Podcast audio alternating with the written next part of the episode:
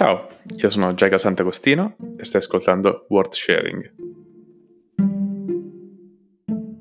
In questo episodio racconto la parte buona della solitudine, quella che non solo fa bene, ma che dovremmo costantemente cercare e proteggere, e di come questo sia possibile grazie ad un monopattino.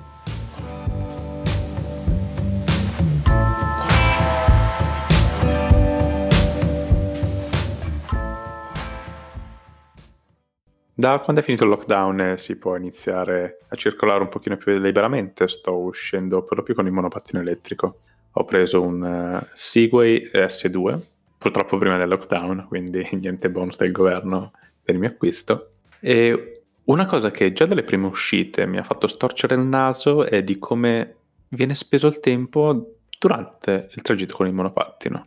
Ok, risparmi del tempo, ok, non devi prendere i mezzi, che in questo periodo sarebbe meglio evitare se si può, però non posso leggere. Mentre guido il monopattino non me la sento di ascoltare podcast audiolibri perché è abbastanza pericoloso, quindi avevo la sensazione di spendere veramente male quel tempo. Tra 30 minuti di viaggio col monopattino rispetto a 40 in cui posso stare seduto in metropolitana e leggere un libro, beh, avrei sempre scelto la metropolitana. Però, a distanza di una settimana, inizio a vedere le cose da un altro punto di vista e sto iniziando a ricredermi mi sono accorto che quello che credevo uno dei peggiori difetti del viaggiare in monopattino può in realtà diventare, perlomeno per me, un punto di forza.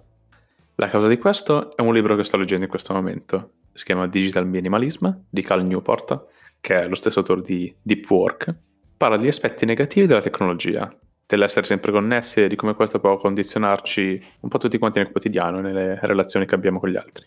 In particolare mi ha colpito un capitolo, quello che parla di solitude, che in italiano si tradurrebbe come solitudine. Nel libro parla di solitudine come quel tempo in cui si riesce a stare soli con i propri pensieri e usa una bellissima definizione. Dice solitude is a subjective state when your mind is free from input of other minds. La solitudine è uno stato soggettivo in cui la propria mente è libera da input da altri menti. Ho trovato questa definizione molto azzeccata e mi ha fatto ragionare un po'. Intanto c'è da fare una forte distinzione. In italiano usiamo spesso solitudine per definire più che altro un aspetto negativo, quando ci sentiamo soli, uno stato di abbandono. Solitude invece in inglese è l'essere soli, ma specialmente quando lo si trova una cosa piacevole. Quando si tratta invece della parte negativa, si usa loneliness, che è invece lo stato di infelicità causato dall'essere soli. Quindi in questo contesto, quando parlo di solitude e solitudine, Parlo della parte positiva, quella dell'essere con se stessi e provare piacere di questa cosa. Ma tornando alla definizione, uno stato in cui la propria mente è libera da input di altre menti. Qual è il valore di non avere input dall'esterno?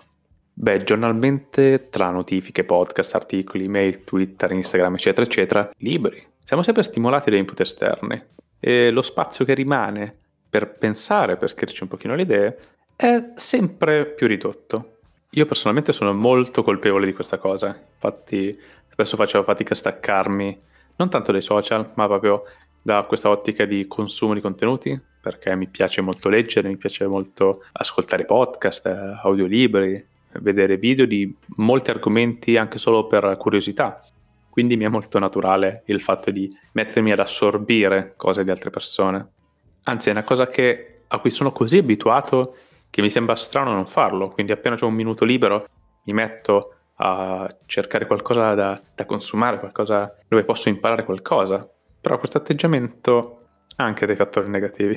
Per esempio, proprio andare in monopattino, ultimamente per me è diventato un momento di riflessione, dove sono costretto a stare con i miei pensieri e farmi domande, specialmente scomode, tipo chiedermi sono felice? O cosa voglio fare adesso? Dov'è che voglio arrivare? Sto facendo qualcosa a riguardo?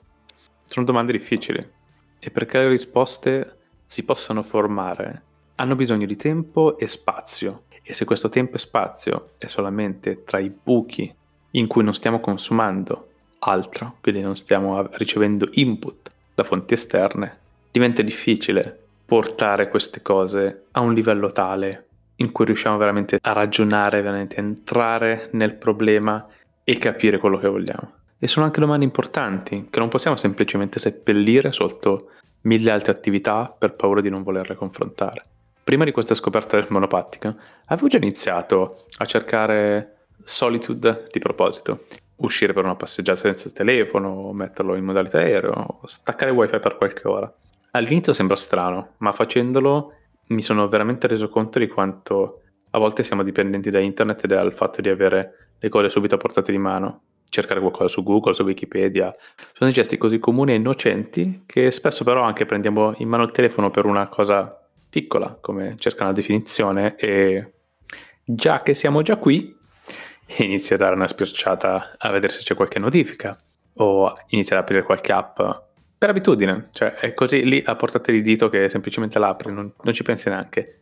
E quello che doveva essere una cosa utile, magari cercare un'informazione che ti serviva, che ci avrebbe messo 30 secondi, diventa 30 minuti di scrolling su qualche feed di qualche app.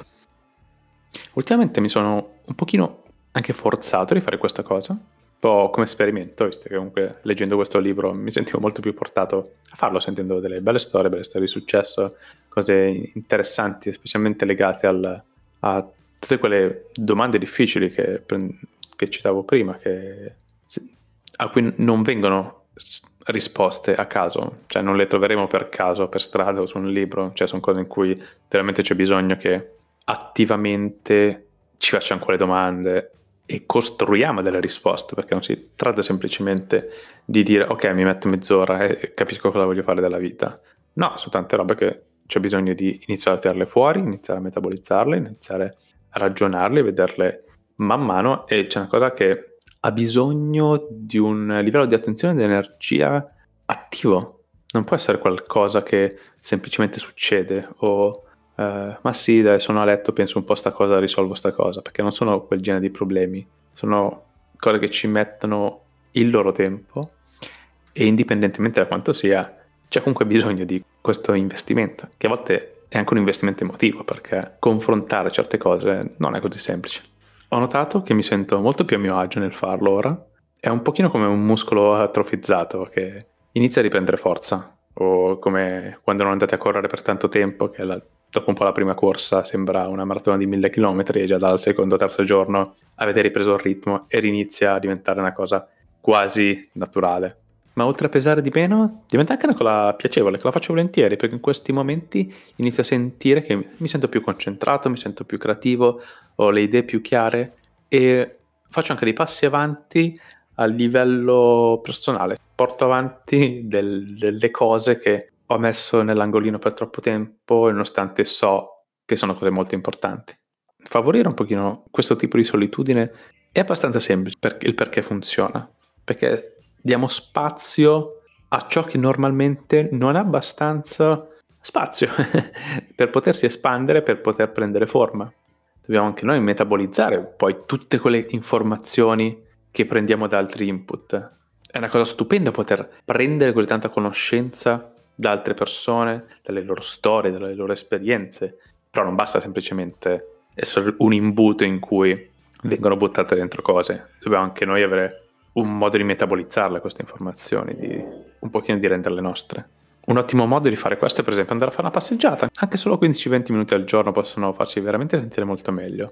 Personalmente io ho iniziato a portarmi dietro un quadernetto e una penna che mi stanno comodamente in tasca e iniziare a prendere appunti abbozzare pensieri senza dover per forza tirare fuori il telefono. Ma c'è comunque qualcosa nel scrivere questo tipo di cose a mano che per qualche motivo mi aiuta a processarle meglio.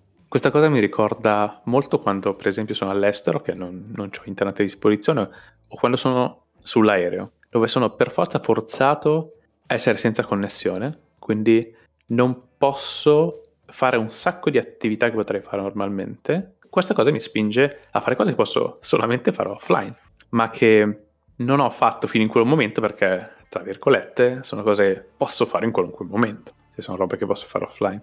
Una delle attività che per esempio mi ritrovo spesso a fare in aereo è fare a scrivere o fare diagrammi, fare eh, grafici, cioè veramente tirar fuori dei pensieri, delle cose e andare molto più a fondo rispetto di quello che faccio normalmente.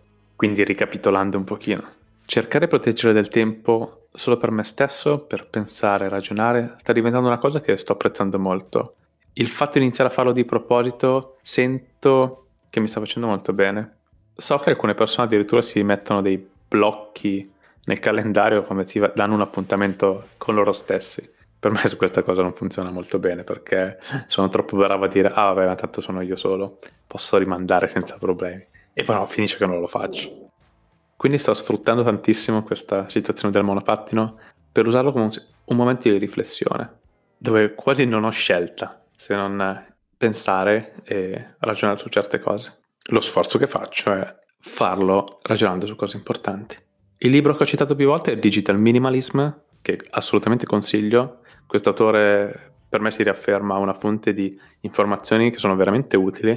Quando avevo letto Deep Work anni fa, sempre di questo autore, mi aveva portato a disabilitare le notifiche delle email, a disabilitare le notifiche di Slack e di altre applicazioni. Ed è stata decisamente una delle scelte migliori della mia vita.